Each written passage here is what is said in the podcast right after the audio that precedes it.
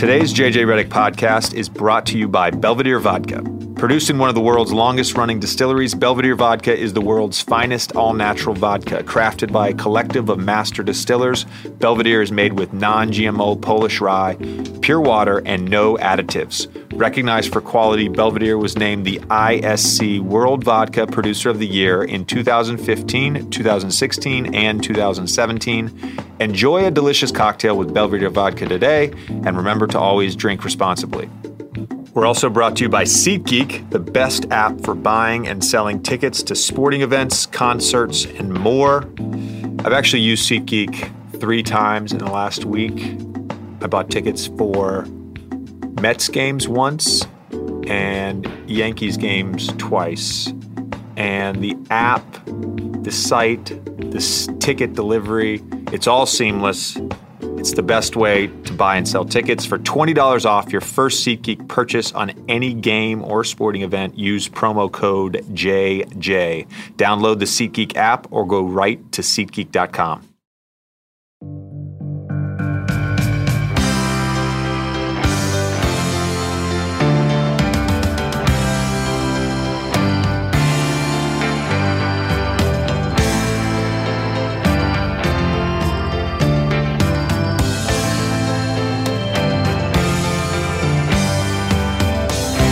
Welcome to this week's episode of the JJ Redick Podcast. I have a great guest today. It is Utah Jazz guard Donovan Mitchell, who I think will be the Rookie of the Year runner up. Do you have a grudge against teams that didn't draft you? Um, I will say that it would have been cool to play on Michael Jordan's team. I will say that. That would have been pretty pretty cool. So when we play Charlotte it's an extra like you know, and Michael Jordan's and like Kobe Bryant as one of those guys for me this year that kind of I kind of developed into a a mindset of like he's just a straight killer. You know, and Michael Jordan had that same mindset. So, you know, to be able to pick his brain every day would have been pretty special.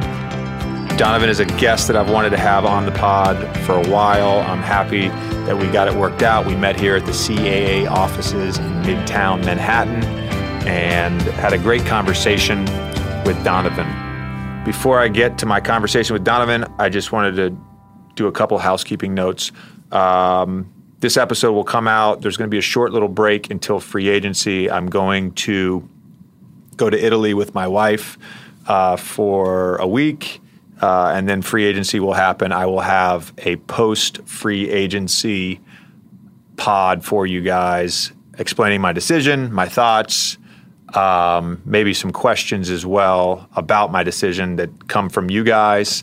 Um, so I'll be sure to set up a mailbag and a Twitter question so you guys can get me some questions about free agency. I, it's weird. I did this documentary, mini documentary last year.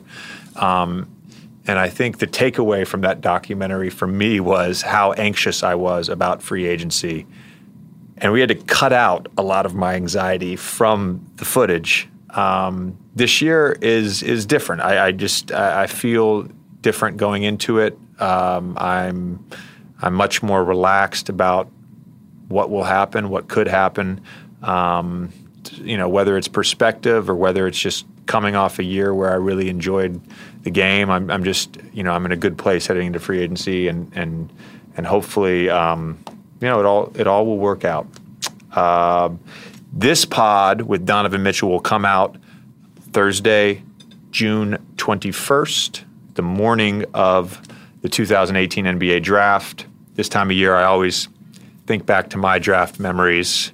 Um, when they introduced me prior to, to the draft starting, I was um, I was booed by the crowd at MSG, and then I had Mark Jones interview me live, asking me about uh, my DUI prior to the draft.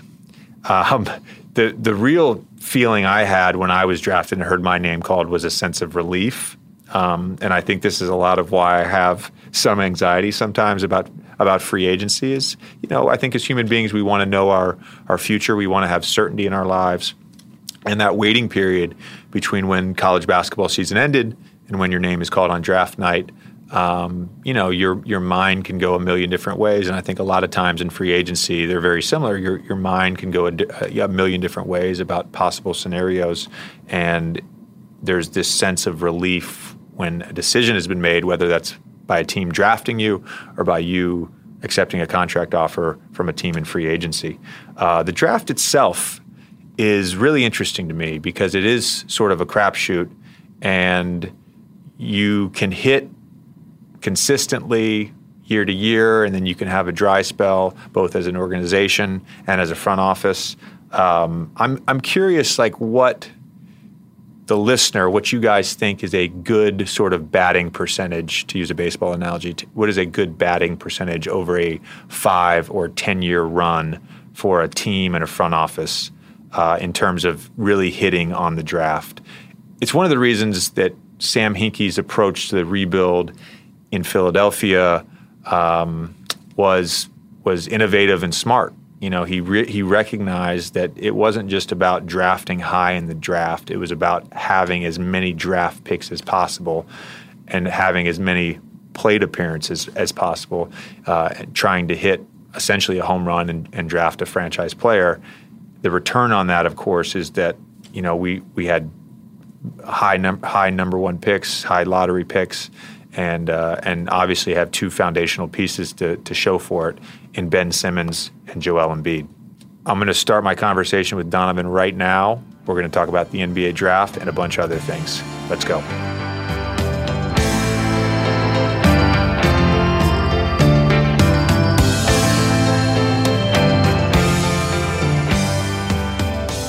Donovan, thanks for joining me, man. Yeah, thank you. Thank you for having me. I've been. I don't want to gas you up too much. I've been thinking about over the last like nine months who my sort of optimal basketball guests are. Mm. And your name kept popping up. You were at the top of the list. So I, I really appreciate the time. I appreciate that. And you're in New York, I assume, for some draft related stuff? Yeah. Just, I'm here for the draft appearances and I'm going to be doing a lot of social stuff too. So it'll be, it'll be fun. It was um, just about a year ago that, that uh, your draft happened and this time of year for me always brings back draft memories mm-hmm. and what that night was like for me. Um, what do you remember about uh, your NBA draft night? Um, I remember working out until that Wednesday. Uh, for that, when the Knicks was my last workout, so I really didn't get to get to go through all the the media and all the interviews and all that stuff. I didn't really get to do all that because I was still doing my draft workout, thinking I was going to go number eight to, to New York. So, um, but when I got here, the the it was just crazy uh, anxiety. You know, I really didn't know what to expect, uh, where I was getting picked. You know, I thought I was going to Charlotte. Uh, actually, I was thoroughly convinced I was going to Charlotte, and then um, that didn't happen, and I was kind of nervous after that. And then I got picked by Denver, and um, they didn't know I got traded till I got off the got off the stage, and uh, from there it was just pure excitement after that, instead of being so nervous and anxious. You said you thought you were going to the Knicks. Mm-hmm. You thought you were going to Charlotte. Mm-hmm. You thought you were going Detroit, to Detroit. Yep. Because you didn't miss in their workout. Didn't miss. And and Utah was sort of this this faraway thing. In 20, 24. Yeah.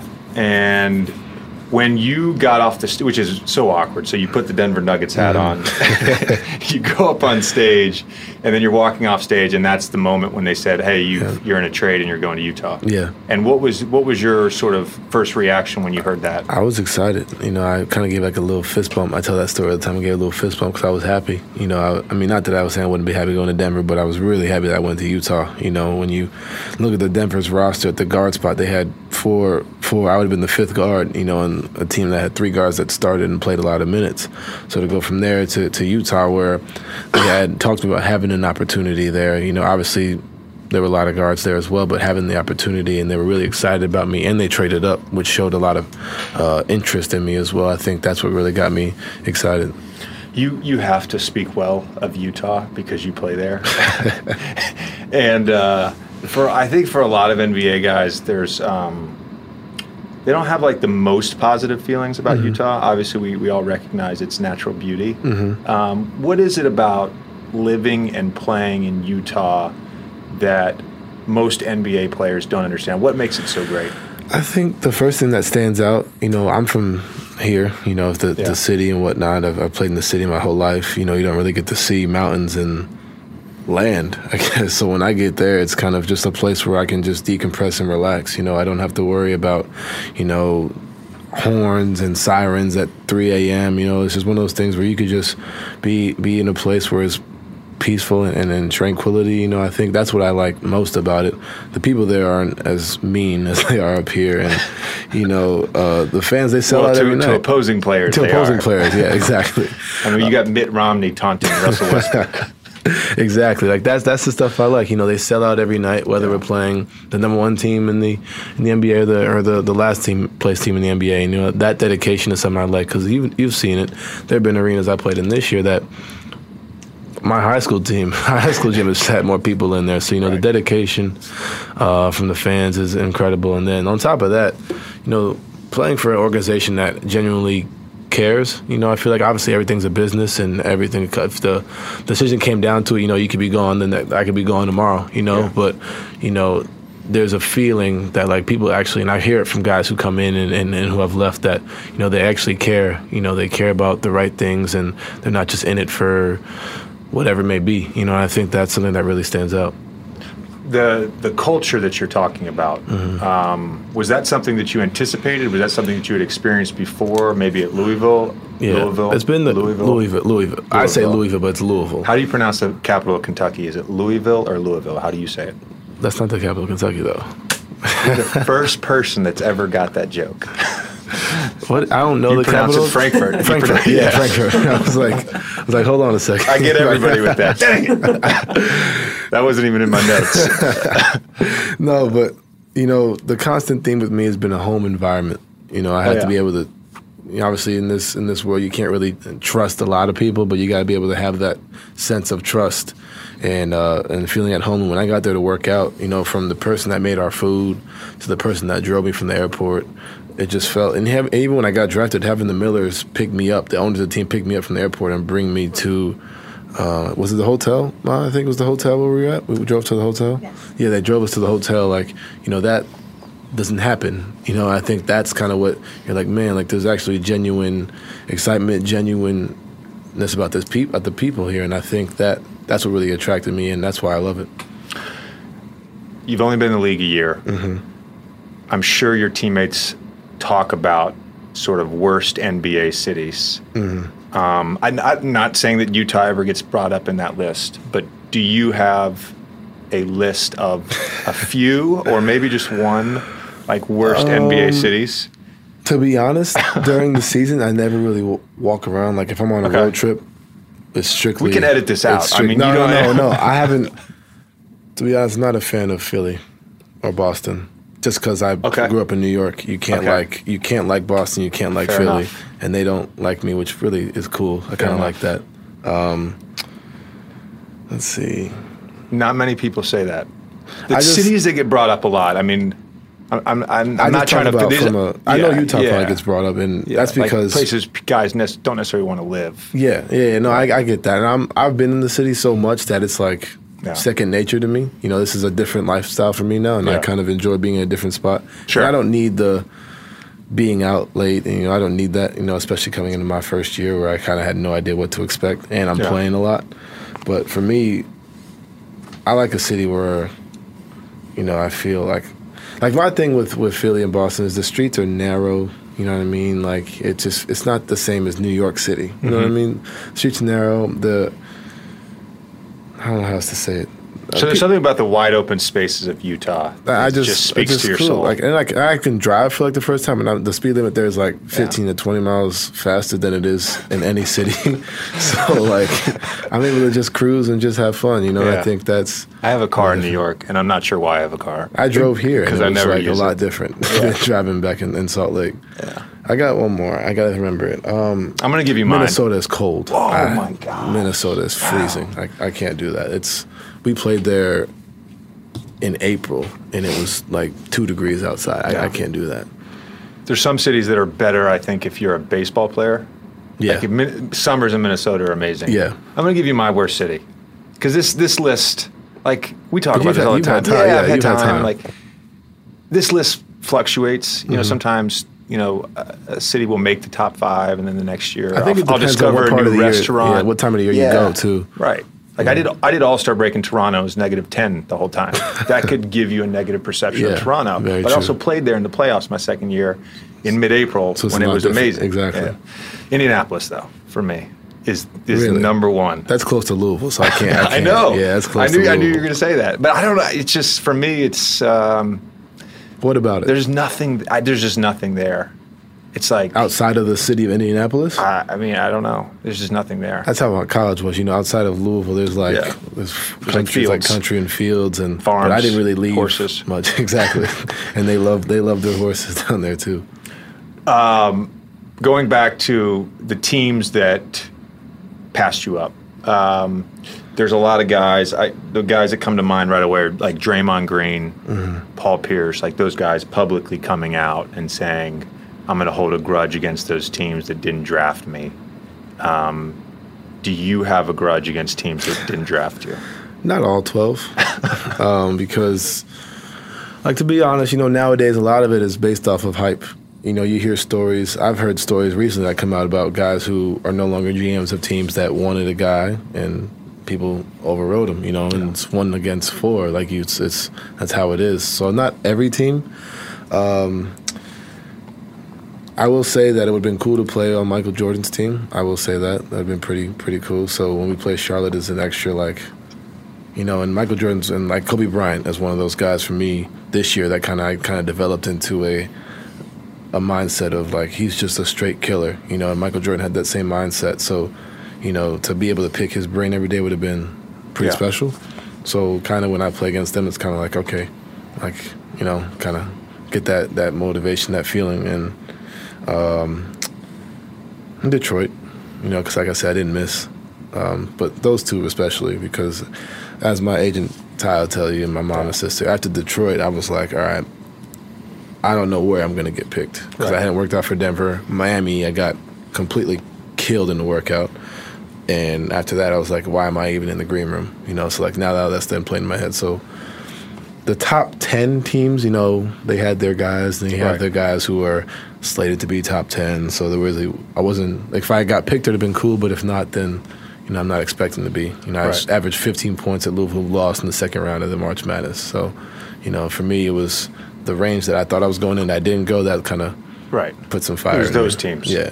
I think it all becomes relative too. I Mm-hmm. think there's a good chance you end up being where you already are, but you end up being sort of a franchise cornerstone and you play for a long time uh, for Utah. Mm-hmm. Yeah. For me, it's not about the teams that, that didn't draft me. It's Mm. the teams that maybe traded me Mm-hmm. or elected to not re-sign me in free agency. Yeah. You know, those are the teams Yeah, that yeah, like yeah. now I'm going in 13th year. Like, it's not that I hold grudges, but playing against those teams, your former teams, Yeah. like that's it's different. You get- you it's get different, certain- especially the yeah. first like year or two out. Exactly. It's it's really different. Um, you, you mentioned your draft range. You your your mom is in the room right now, Mm-hmm. and everybody knows like that. You know, she took some convincing, and you guys went back and forth about whether or not to stay in the draft. Um, to to ju- to juxtapose that against where you are now a year later, I'm wondering if you've had any time to sort of reflect about everything that has changed over the last year, specifically, you know, how your life has changed off the court. Because Yeah. I, I follow you on Instagram, and I've been noticing some things. and mom, dad, if you guys want to chime in, Yeah, um, I got to drive a Lamborghini for the first time in my life. you drove the Lamborghini. Yeah, I didn't buy it. No, I- people, everybody keeps telling me to save my money. Like I bought the car. I haven't bought a Lamborghini. I, I haven't bought a car. Okay. Uh, to be honest, so that's where that's where I'm at. There was But, also there was also some PJs. yeah, There was yeah, some yeah. PJs to the Bahamas. Yeah, definitely. Got got a hookup for that. So Okay. like all those All things right. that you see, it's not like I'm out there know. spending all this crazy Hey, money we on it. No, gotta enjoy your life, man. Yeah, I've always wanted to do certain things as a kid Yeah. that now I have this opportunity to do it, and with whether it's with my mom, my sister, my friends, I just want to enjoy it because starting next week, you know, and all the traveling is pretty much done, and I'm back to, you know, getting back to work and and whatnot. But um, to go from paying for my flight, barely having enough money to pay for my flight my hotel room to work out to now being able to drive a Lamborghini for two days randomly in LA, Yeah. you know, I think is from a, ch- from the kid inside of me, that's like the craziest thing to ever happen, you know, and to have the season that I had. Um, you know, I still watch the games. I think I've watched about 20, the first 20 games already uh, from last season just because I can't believe it all happened, Yeah. you know, but now I'm at a point where it's like, all right, that whole can't believe it nonsense is over with. Like you're here, you belong. Now you gotta, you know, you gotta act like you're here, act like you belong. You know, there's no more. Oh my God, I'm playing against this, or I'm doing this against this person. Now it's going to be expected next year. Now people are going to be game planning differently. So I've had time for the past month and a half to kind of reflect, and um, now it's kind of like, all right, let's let's get on to, to next year. There's going to be a lot more to, to prove. You have a reputation for being a uh, a humble guy. Um, do you do you battle at all with um, fame? And I'm assuming now, if you walked around New York City, mm. you get noticed Yeah. probably way more than you did a year ago. Yeah. Um, and if so, like, is that a struggle? Do you, do you struggle with sort of, or do you, do you enjoy your anonymity? I guess is what I'm asking. Um, I think for me, going to a school like Louisville allowed me to experience that early. Obviously, not to this degree, to where I'm going overseas and people are like screaming my name and waiting in airports, but like it allowed me to realize the power that I have of, of being this athlete, you know, that I am. And it kind of prepared me a little bit for it. There's certain things that I realize I can't do, like I can't like certain things on, on Instagram and Twitter, as I figured out throughout the entire year. You know, like that that's the kind of stuff that's new to me. Yeah. You know, that I can't comment what I want, I can't say what I want anymore. But I don't struggle with it. I don't feel like it is a struggle. I think I use it more for posit- positive things than, than negative. You know, I'm not one to be doing crazy things like you see some guys do. You know, I don't, I don't really, don't really do that. I Got to set a good example, not just for my my fans, but like I still have my sister. You know, so I got to set a good example for her. And if I'm out there doing outlandish stuff, you know, then uh, what example do I am I am for her? So I I don't really think I struggle with it. And it also helps being in a city like Utah where everybody they understand who I am and they understand what I what I've done, but they in the way they respect like my privacy. Like if I'm out walking, they'll take a picture, but like it won't be here where I get followed for three blocks Right. because a guy wants to ask a picture, but he won't. He'll just stand there and walk with me for three blocks. So now I'm like, is this guy trying to rob me? Like why is he like following me? Like stuff like that. So Yeah. that's why Try riding the subway. It gets weird. I can only, I can only it gets imagine. weird. It gets weird. Uh, I'm not saying it's outlandish, but whose idea was the sweatshirt? The rookie sweatshirt. It was Adidas, but we had already talked about it before. I didn't know the timing of it was like impeccable. Yeah. Because we had talked about it before. I didn't know exactly where it was going. You know, I understood the concept of it, and then when I saw it, and then Ben said what he said the day before, the day before. like I got in the mail that day. So I was like, oh, this is perfect. Like we had two games, like one of our last two games of the season or whatever. I was Yeah. like, this is perfect. Like this is the perfect time to go out there and wear it. And that's just like the kid in me, like to have fun. And Yeah. you know, I hadn't really said much the entire year, but you know that just called for me to at least respond in some way. I talk about it all the time on, on the podcast, but there's a level of trolling in the NBA Mm-hmm. that, that really just does not exist in other professional sports. Not at all. and it's almost it's it's just a it's a it's side entertainment, man. Mm-hmm. It's it's amazing. I I actually appreciated the sweatshirt. Um, you probably can guess where I stand on the rookie of the year debate. um, but I, I I couldn't find a, a quote from you where you t- specifically talk about the award and Mm-hmm. sort of the significance to you. Like, it, how meaningful is would it be if you if you were rookie of the year? To be honest, my answer has changed in the past few months. Okay. You know, I winning the one by the players kind of changed my whole perception. You know, I kind of realized that you know maybe, like to be honest with you, I I really don't think I'm gonna win. You know, because yeah. that's just how it is. You know, you're a big market. You know, whatever it may be. You know, I feel like I should. You know, because my ple- my peers voted me. You know, so I'm not really worried about what analysts say. No offense to all the analysts, but like they don't have to guard me. You know, so like that's how I look at it. You know, so for right now, like like what I just said, I wouldn't have said five months ago. Yeah. You know, because now I kind of get it. I understand. You know, and so if I win it, I'd be the happiest man alive. But in the same right, it goes back to what I said before that rookie season's over with. You know, Yeah. I'm not trying to be the best player out of 60 or whatever, 60 or some whatever players. I'm trying to be the best out of the 450 in the league. So, you know, if I don't win it, it's more motivation and it adds to the fuel. But So even the, so, the the award itself doesn't necessarily bring closure to this last crazy year of your life. You've already sort of it to the second accepted closure. Like I beat Yeah. my, I, we beat the guy who I would sit, literally sit in my gym and type in his highlights in Russell Westbrook and copy his layups, copy his dunks, like while I'm in the gym at 2 a.m. and we won. Like that was that like was like incredible to me. So that made my my year. You know, obviously we wish we would have beat Houston and whatnot, but you know, doing that and competing against him, going from one year ago, literally during pre-draft, trying to find ways to still emulate him, and then having to go out there and guard him and trading 20 point quarters with him, like that's something I can, you know, for the rest of my life talk about. Yeah. So, no, the award doesn't really bring closure for me at all. That's fair enough. It's fair enough. Is it okay when I I'm gonna I'm gonna tweet out on Thursday when I link my pod? I'm gonna tweet out my podcast with Donovan Mitchell, this year's Rookie of the Year runner-up. I don't know if you can say all that. Would you be offended? Definitely would. Okay.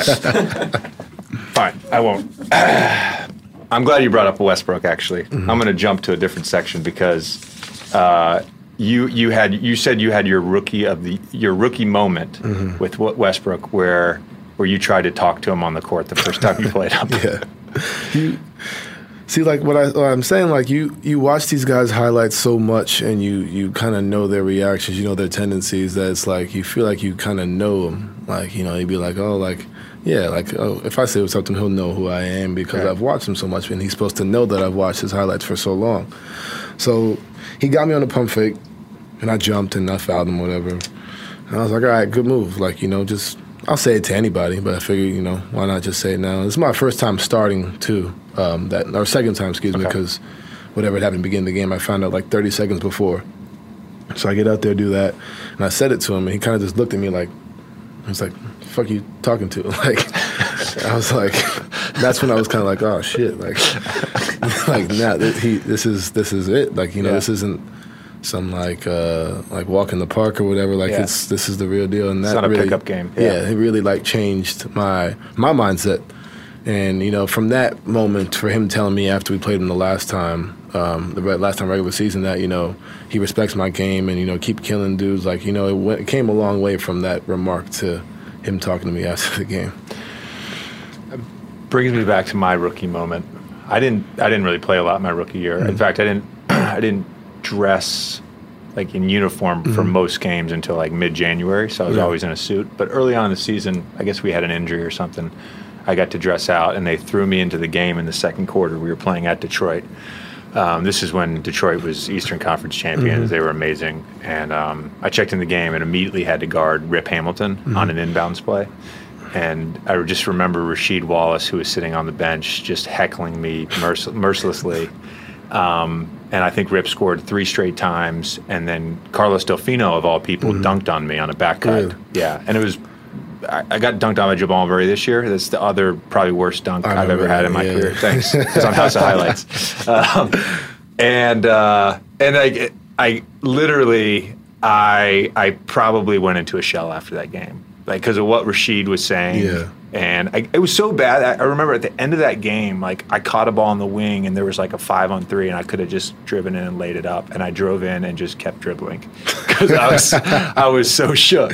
Um, so it took me a it took me a while to feel like I was a peer uh, with NBA players. Did you have a moment, a game, a stretch where you were like, "I'm I'm one of them now"? And uh, by one of them, I don't mean just an NBA player. I, I'm saying I'm one of them. I'm a star. I'm I'm a, I'm a Paul George. I'm a Westbrook. you know, it's not the popular thing to say, like, you know, like what I'm saying, like, you know, like what you're saying, like, you don't, it takes a while to feel like for my, the season that I had, you know, you got guys, other rookies saying, you know, I was built to be here, I was made for this. Like, no, it took me probably to like January, February to realize that, you know, I could do this. Despite all the success I had, you know, the Yeah. 41 point game, whatever it may be, because I just felt like at the time I was like, all right, they're going to adjust, and I'm not going to know what the hell to expect. And my coaches just kept preparing me. You know, Johnnie Bryant are like we're very close, and every time we would play, he prepared me for whatever was going to, do whether it's like a, a blitz coming, channel two, channel three, like, and I was always ready. But I didn't realize how significant those lessons were. So every night it'd be like, all right, am I gonna go out there and be like I was the first ten games of the season with like two points, eight turnovers, or is it gonna be like a game where I actually, you know, pass the ball well, or am I gonna shoot the ball well? And there were times, you know, you hear critics, oh, he shoots twenty shots a game, this, this, and that. You look, I hear it, like you know, I've, I, I see it, you know, like, but I got to a point probably in January where I was like, look, I'm figuring this out on the fly. Like I can't please everybody. This isn't college. You know, this is my first year, so let's go out there and just play. So it took me probably until about January, February to realize that I was no, excuse me, February. We had that um, the ten game winning streak, and that's when I kind of realized that you know I was a significant piece to the team and an integral part in what we did, but also like someone who could be a staple in the, in the league. Let's take a quick break to hear from our sponsors. Support for today's show comes from an innovative shampoo. I know when I think of shampoos that I want to use, innovative is the first adjective that comes to mind. The second um, being that it leaves my hair feeling um, um, moisturized. That's I love moisturized. Moisturized hair is great. Introducing Control GX, the first gray reducing shampoo from Just for Men. Just for Men helps men look their best so they can celebrate who they are, what they achieved, and how they feel. Some of us want to celebrate our grays. If you don't want to celebrate your grays, then use Control GX. Control GX relentlessly innovates and delivers smart hair care technology that does the work for you, making it radically easy to get the natural look you want. And now, reducing your gray is as easy as washing your hair with Control GX. Just use as you would your regular shampoo until you like what you see subtle, natural looking results. When I shampoo, I generally like to do more of a scalp massage um, than just you know, kind of pulling at the roots and up to the tip of the hair. I really like to, to stimulate the blood flow uh, in the head. Shampoo in, rinse out, move on. It's that easy. Uh, most guys get the results they want in about two weeks you can look forward to a very smart look because when you look as good as you feel, every date night, every meeting, every guy's night out will be something to look forward to. You can get 25% off Control GX using code regrowth25 at controlgx.com. That's code regrowth25 to get 25% off Control GX at controlgx.com. I feel like this this ad is trying to tell me something about my grays. Belvedere. Produced in one of the world's longest running distilleries, Belvedere Vodka is the world's finest all natural vodka. Crafted by a collective of master distillers, Belvedere is made with non GMO Polish rye, pure water, and no additives. Recognized for quality, Belvedere was named the ISC World Vodka Producer of the Year in 2015, 2016, and 2017. Belvedere's unmatched quality reminds me of one of the greatest teams in the history of the NBA, the 1982 1983 Philadelphia 76ers, featuring legends of the game like Dr. J, Moses Malone, and Maurice Cheeks, just to name a few. The 76ers won the championship that year in absolutely dominating fashion, eviscerating their opponents in each of the three rounds, only losing one game and coming dangerously close to making the great Moses Malone's famous faux, faux, faux prediction come true. Over the course of their storied history, the 76ers have always played a brand of basketball of unparalleled quality, just like Belvedere Vodka. Enjoy a delicious cocktail with Belvedere Vodka today. Remember to always drink responsibly and trust the process. All right, let's get back to my conversation with Rookie of the Year runner up, Donovan Mitchell. Talking about heroes, uh, you mentioned Westbrook. I think I read somewhere that you had a LeBron poster yeah. on your wall. I know Chris and you have a very mm-hmm. CP and you have a very close relationship as well. What was it like playing those guys for the first time? Were you in awe? Were you scared? Have you ever heard of imposter syndrome? No, I've heard of it. What you're literally describing, like where you're thinking, like I'm gonna, when am I gonna have that two for ten game? When are mm-hmm. they gonna adjust? Like that, essentially. I mean, that is imposter syndrome. It's the really? sort of the notion that you're going to be found out as a fraud. And honestly, mm-hmm. we talked about this on my Jason Sudeikis pod, but like most high level people have some form of in, imposter syndrome. Really? Yeah. So I'm wondering, those first few times where you're you're going against Westbrook or CP or Damian Lillard or LeBron? What, what's going through your mind? It's kind of different for every player. Um, you know, when I guarded Westbrook, I told you I had that moment. Um, I played well. You know, I didn't really do nothing crazy. We won. That was the first time, only time we beat him throughout the regular season. Uh, we played CP. Um, I'm trying to remember the first time we played them. He was hurt the first time we played him at Houston, and I played okay. But Houston would always give me problems. Trevor Ariza just completely had me had my number throughout the the whole year, pretty much. Um, so having to guard CP, I learned so much from having to guard him. You know, you can watch film as many times as you want, but you, like I watched the playoff series where you guys played Utah. Uh, last two years ago. Two years ago, yeah. And I try him like, right, he gets to the ball on the left side, he's gonna cut back and do all this little stuff. If he goes right, he does this. But it's one thing to watch it over and over, but you got to experience it at some point. You got to yeah. go through it. So you know, as much as I want to send him right, he's gonna come left off the pick and roll. Somehow he's gonna get back to the yeah. left hand. So that was more of a learning experience with CP because I had been playing with him all summer. So the all kind of wore out after the first time he kicked my ass in the workout where he had five straight points without dribbling the ball from the elbow against me and Luke. Yeah. So like that was kind of like that all moment. That that moment I was like, I don't know if I'm ready to this be in the before NBA. the draft. Yeah. Yeah. I was like, I don't know if I should be in the NBA draft because like he didn't take a dribble, he's scoring five five straight points. You know, so that happened. Then we played Bron and.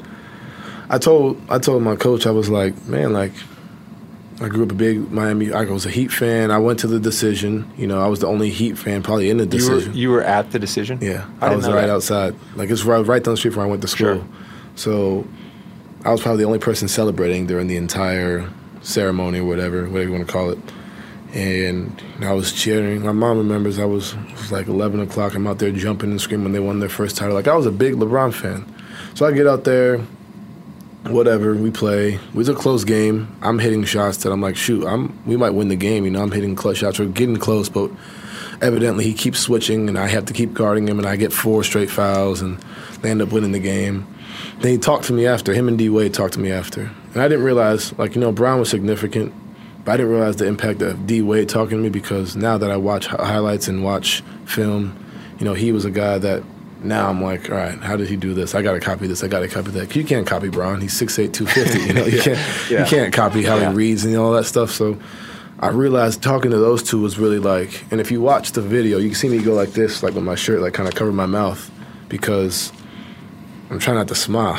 you know, I'm trying not to be like the little kid. You know, so yeah. um, that was pretty much an awe moment. But after that, like it was like over. Like after we played them guys the first time, it was like, yeah. right, now I'm ready to kick your ass. Like I don't really care yeah. about who you are. To me, what you've, whatever. I was ready. Is CP's trickery? Is it? It's annoying, right? It's yeah. Every game, I'm like, and he just he just says whatever. he just throws the ball, and I'm like, come He's on, yelling at the refs. Yeah. He's doing his little sweep through I on the left. I said there's block. gonna be a day. There's gonna be a day where I get you a technical foul. for for it's gonna be a day, and I'm that'll be the happiest day of my NBA career. I love CP. That's my guy. But he's got some bullshit with his name. like it's sometimes it's it's baffling to me.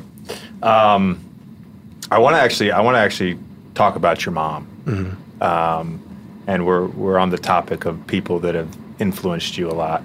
Um, there's a, a great story that's been told a couple times uh, about her making you you miss an AAU game because I think it was eighth grade, right?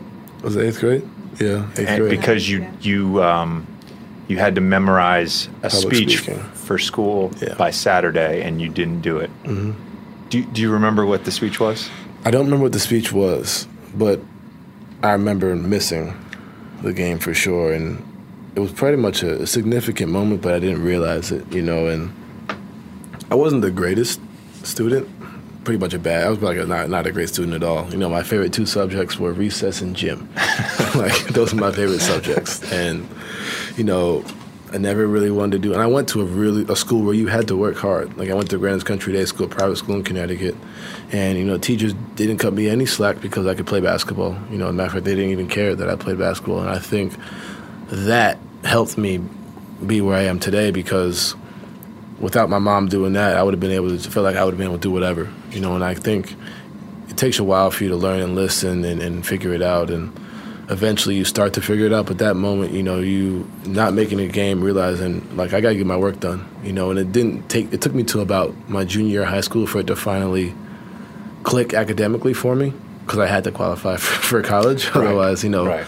wouldn't be going to school. Right. Um, so I think it really clicked for me. I went to boarding school, so I was away from home, and I and I really took that upon myself because of her to, to develop that that hunger, not so much on the court, but in the classroom, um, doing projects ahead of time. That way, I can get into the gym late at night, um, waking up early before 6 a.m. to finish something I didn't want to finish the night before. Like if I didn't want to do it the night before, at least doing it in the morning. That way, I get to class, I have it done. You know, finding ways to always make sure your work is done, because without work, you know, then basketball eventually runs out. You know, Yeah. basketball. She likes to say. She always says, you know, the the ball gets flat. You know, and runs out of air.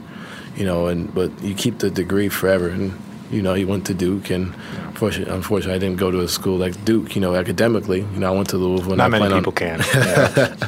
I plan on finishing. just you know, I, I figure that's the um, what do they call it? Like the um, it's the Duke elitism. yeah, Yeah. that's exactly what it is. It's a real thing. But Uh, we um, like I plan on going back and finishing, you know, my my degrees and whatnot before it, it takes too long. And like I'm not trying to do it ten years down the road. I'm trying to do it two, three years into the league. That way, I have it with me just in case. You know, never we never know what may happen. You're a, you're a grown person now.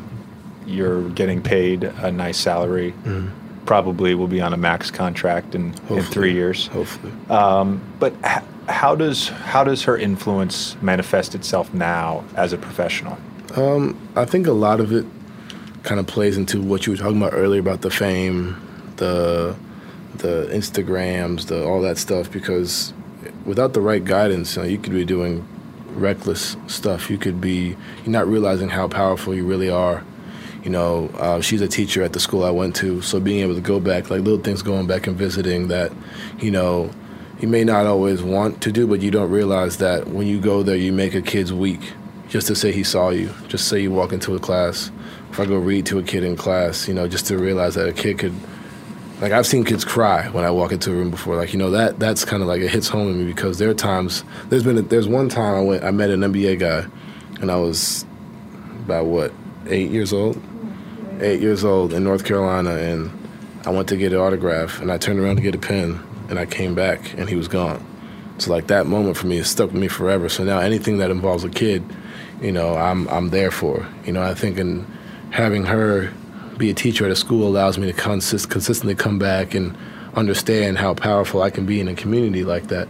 You know, I think that plays into my professionalism, my my me being humble, uh, because she told me basically after my sophomore year that I was God was going to humble me in a certain way because that was a year where I wasn't really who I am today. You know, I would leave class early if we had a game to go take a nap. I was at boarding school, so like I'd be like, "Oh, I'm sick," and go sleep in my dorm for three hours and be ready to play the eight o'clock game. Average 25, didn't play defense. Like I felt like I was the man on campus, and it just wasn't who I was. And a week before I broke my wrist, she told me that I was gonna, God was gonna humble me. So like she knew, Yeah. you know. So like that type of stuff allowed me to kind of realize that I need to be a certain person, you know, to be humble and to be the right person in order to be successful, not in this league, but just in life. Yeah. We all have our sphere of influence. We all have our bit of power, whatever that is, to influence others, inspire others, and make a mm-hmm. difference. And you know, I think by and large, I think NBA players, for the most part, recognize that and and, and are doing an outstanding job of, of holding that responsibility. Um, year two, Yeah. you mentioned sort of managing expectations earlier. Um, what what is what are you doing this summer? What's what's the game plan this summer? I know you're a film guy. Um, do you watch film in the summer? Yeah, 100%. And what part of your game, or what are you trying to add to it, or are we trying to improve on? Well, the thing about the Houston series is it allowed for me to see my weaknesses at a high, much higher level, you know, with the playoffs. And they did a great job, you know, CP, all those guys, game planning for me. Because now I watched that series more than I watched the OKC one because I wanted to see why I had one point going into the fourth quarter in game one and had no assists, no rebounds. You know, I have never, I haven't done that all season. And to come and do that in the playoffs, you know, I had been riding a high wave to come into that series and kind of be, you know, everybody will remember the tip dunk and everybody remember the 20 point quarter, whatever, but they forget about the other games where I really didn't do much. You know, and Ricky Yeah. came out, so I had to be more of a point guard, be more of a, a pass first guy. So now that allowed me to go into the summer and be like, look, I got to be able to make passes. I got to be able to throw passes on target. I got to make sure my turnovers are down. Um, becoming a better defensive player. You know, being in shape to do both. You know, because there are times where I've played great defense and had terrible offensive games, and there are times where I've had great offensive games and had terrible defensive games because I wasn't in shape to do both. I didn't realize how much shape I needed to be Yeah. in. So, um, those are the pretty much the two things right now. Hitting tougher shots. You know, there are shots I look at from certain games that we should have won, and I'm like, man, I need to hit that shot. Like shots that just need you need to make as the go-to guy. You know, and I think I talked to Dame a lot about that. You know, he obviously he hits miraculous shots from half court, and Yeah. even yourself, you know, you hit shots. You know, you're coming off a handoff and falling out of bounds, and you hit them Yeah. at the right time during the playoffs or whatever. So you got to be able, to, as the guy, and you're the you're the the leader, the vet on that team. You got to be able to make shots when the going gets tough. Yeah. So those are the things I've really been working on, and finding a mid range. Gotta find a mid range at some point in time. You feel like it's threes or rim right now? Yeah, I mean mid range will be there like two or three times a week. Yeah. and then everything else is like Right. here, here, here nor there. I, it's interesting you bring up sort of the shape you have to be in to be a primary scorer in the NBA.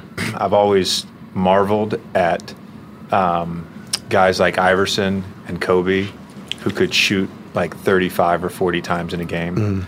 It's like you, you had games this year where you took 25 to 35 shots. It's so hard Yeah. to shoot that many shots. It it is, and people say, "Oh, you just shoot it every time you want," but it's not so much shooting; it's finding the good shots to take. Yeah. you know, we had one game against San Antonio. Um, I had 36 shots.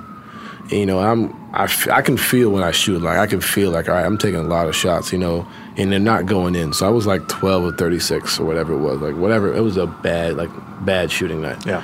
And I get to the bench and ask my coach, like, how many shots I taken? And the first thing he said why is that? Why is that what you're worried about? Who, who said this is Quinn? Uh, no, this is uh, Sagana Diop. Remember Oh, Sagana okay. Yeah, like I asked him, I said, Yeah. Ghana.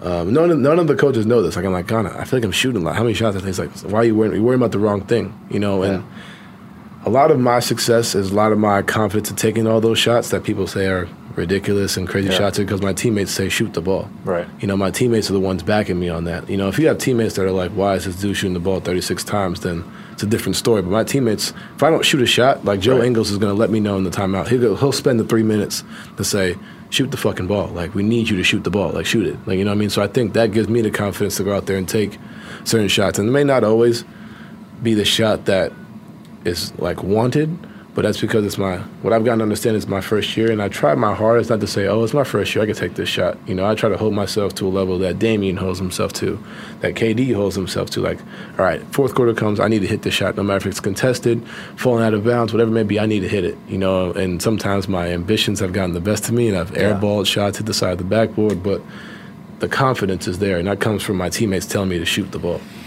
You had a game against us. I think it was in November. Um, I played U- terrible both times I played y'all. Just want to Yeah. let you know that now. Yeah, I'm gonna bring up one of them. and I think we beat you guys both times. Yes, you yeah. did. Uh, but you were like three for throw that 21. out- It was like early in the there. season. It's probably like game. Let's call it game 15, somewhere in that three 15. of to 21. tw- yeah, and you were three of 21. And I remember thinking to myself after the game, like, I felt like you had killed that game. Number one, and I felt like you had taken all good shots, and I felt like that was a lot of shots for a rookie to take. Mm. That was that was early on too. That Like, was early. Yeah, yeah, That- yeah. I mean, you had had some nice offensive games. You hadn't had sort of the stretches that you had later in the season. Mm-hmm. Um, and the relationship with Quinn, because he's he's ultimately the guy that's sort of steering the ship. Um, what is it about him that you feel that freedom to go three for 21 and then the next game come back just as aggressive? It's got to come from more than just your teammates. Yeah, he's the same one saying the same thing. You know, shoot the ball. And I think what after that game specifically, we played the Chicago Bulls, and there were times where we looked at the film and we were like, all right, maybe this shot can be a pass, maybe this layup can be a pass to the corner. Stuff that as a rookie or as a young player I don't see, you know, at that time. Like to be honest, like I get to the rim if I see a six eight dude in front of me or whatever, either a trying to dunk on him, or like I don't I lose all sight of like what's all going on out there. I just try and finish because that's what I've been used to my whole life. Just Yeah. trying to I can be able to dunk on people or finish at the rim. So we had film right after that game. Him and I we sat down and we were like, all right, this is what this this shot needs to be a pass or run a different play, whatever it may be. And the next game I took four shots. And you know, it's, easy to say, well, how'd you continue the confidence? But the next game I took four shots. We played the Chicago Bulls at home. We won by a lot, but I only took four shots and I had like eight assists and I passed the ball every chance I got because it was. I was like, like, like shit. You know, I went three of twenty-one. I let the, be honest, I let the individual matchup get the best of me. You know, I talked to Ty. We had dinner. I'm like, look, this game, I'm, I'm, this is the game. You know, and I'm not the type of person to be the night before like I'm gonna go ahead and kill. Like it's just, yeah. you know. So I let that get the best of me. So I wasn't playing for my teammates that game. That was the, that's not me. I was playing for like, all right, I'm gonna kick your ass. So got out there, didn't play well. Next game, I go out and pass the ball. Are you saying your personal matchup with Ben? Yes, Oh, yes, okay. 100. percent Okay. 100. percent Just wanted to be clear on that. And I get out there and I pass the ball every time to every every guy that's open. And I'm I'm like, all right, now I'm now I'm starting to get it. So then the game after that, I have like 20 and six. So I'm like, all right, now I'm starting to get it. And from there, it started to pick up. So now I now I was able to get both. You know, we don't have a lot of practice time, so I don't have a lot of time to get these reps. Yeah. So I'm not saying I use Chicago as a game to get reps, but like I literally overdid it. You know, and Quinn always makes a joke like when he teaches me something, I overdo it. So like if I work on a mid range jump shot, all practice, the next game I'm shooting all mid range. That's that's just how Yeah. it was all season. If I work on a corner three, I'm finding a way to get to the corner and shoot the three as many times as I can because I just worked on it. So there's a overconfidence in it. So that really propelled me to get to and helped me get to where I'm at now. Was it surprising? I don't want to say what you did this year was easy, but Mm-hmm. were, were, was it surprising to you the uh, the level of success you had? Yeah, every bit of it up until the end. So going into year two, then, what is the expectation of yourself? One, we got to make it past the second round. Okay. whatever that may be. Um, for me personally, I gotta get my assist numbers up. I'm a better rebounder than it shows, and I gotta become more efficient. Um, like I said, hitting tougher shots. Um, I gotta be a guy who you look at. I've watched Kevin Durant a lot these playoffs. Yeah.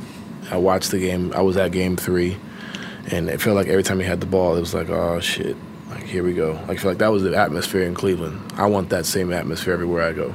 You know, like but when Jordan has the ball, every time he has the ball, it's like, oh damn, here we go again. Kobe, same thing. You know, I want that same level of respect, and obviously it's not going to come just off of one year, but that's that's where I'm at. You know, I'm not at this is year two for me. I'm at year four. You know, mentally, all right, this is where I need to be at. This is they're gonna. I've seen all the coverages. I feel like you know teams have double teamed me. They've denied me. Uh, they've sacked off of Ricky. They've sacked off of whatever. So I've seen a lot in my first year. So now it's like, all right, now I need to pick it up a lot more. Like this, is not trying to be a gradual adjustment. This is trying to be an even different person than than last year. Like last year is over with, never happened. I need to be even higher. I have a technical question on your shooting. Your lower body, when you shoot, is like the best I've ever seen Really? in terms of staying square. I watch Steph, KD, Clay is probably the second best I've seen. I'm terrible at it, but I always sort of inevitably Swing back into it. to the right. Like my right leg always gets out in front. My Kevin Durant does it like, Like his, this way. Yeah, exactly. And it doesn't. I, I when I watched you in the playoffs, didn't matter like if you were going right or left. Mm-hmm. You were somehow able to like maintain the squareness in your lower body. For me, upper body's easy, where I can square that up Mm-hmm. easy. How is that something you work on? Or is that something that's just the way you've always shot? To be honest, do I've I need to do more squats? I've never Like, heard that before. to be honest, I've never heard that before. Like, Really? I never looked at it. My biggest thing when Coach P and I worked on my, because I shot 25% from the three my first year. Yeah. And I came out there, and the first thing I worked on was my arc on my jump shot. I shot a real flat basketball, so I worked on my arc. and just keeping my my elbow in. You know, a lot of times I'd be like and holding my follow through. So those three things. You know, there's a lot as a shooter. You're supposed to work on like one thing. I was Yeah. told like one thing and you get better at it. But Yeah. I did three things like in one summer, That's tough. and I went up ten percent. Yeah. And I think he gave me that chest because he felt like I could handle it, you know, and not go too crazy with it, like, oh, I got to do this, this, this, and that. But my biggest thing was those three things I just told you. I didn't really think about the, the lower body. All I said was left foot down, right, Right. foot down, get and get the shot up. I really didn't think about the lower body I mean, like that. there's certain shots that, and it's inevitable that you're going to twist a little bit Mm-hmm. as you, if you're running away from the basket around a pin down and you turn and shoot at 25 feet. Like Yeah. you're going to have some variance in your legs. I'm actually, I'm, I'm, when I start my basketball workouts, like my first week, I'm going to record everything because I Mm-hmm. really want to know. Like I'm like a visual then to feel person. Does that make sense? I Mm-hmm. Have to see something first Yeah, and then the remember how did that feel now that I've seen it, Mm-hmm. and I can sort of transfer that. Anyways, that's one of the things that I want to like focus on this summer with, with my own shooting is keeping that lower body Square. sort of square.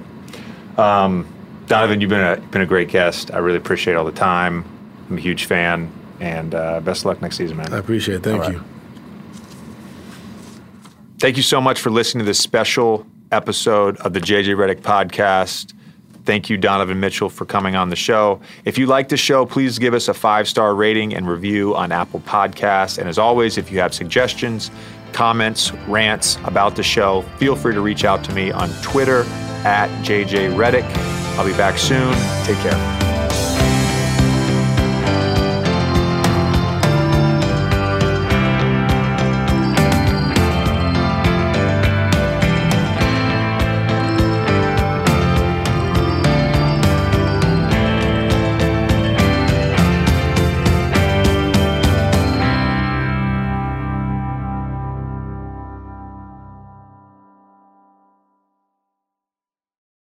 Support for today's show comes from Control GX, the first shampoo that gradually reduces gray from just for men. Just use Control GX as you would your regular shampoo until you like what you see. Subtle, natural looking results. That's definitely what I like to like to see after a shower.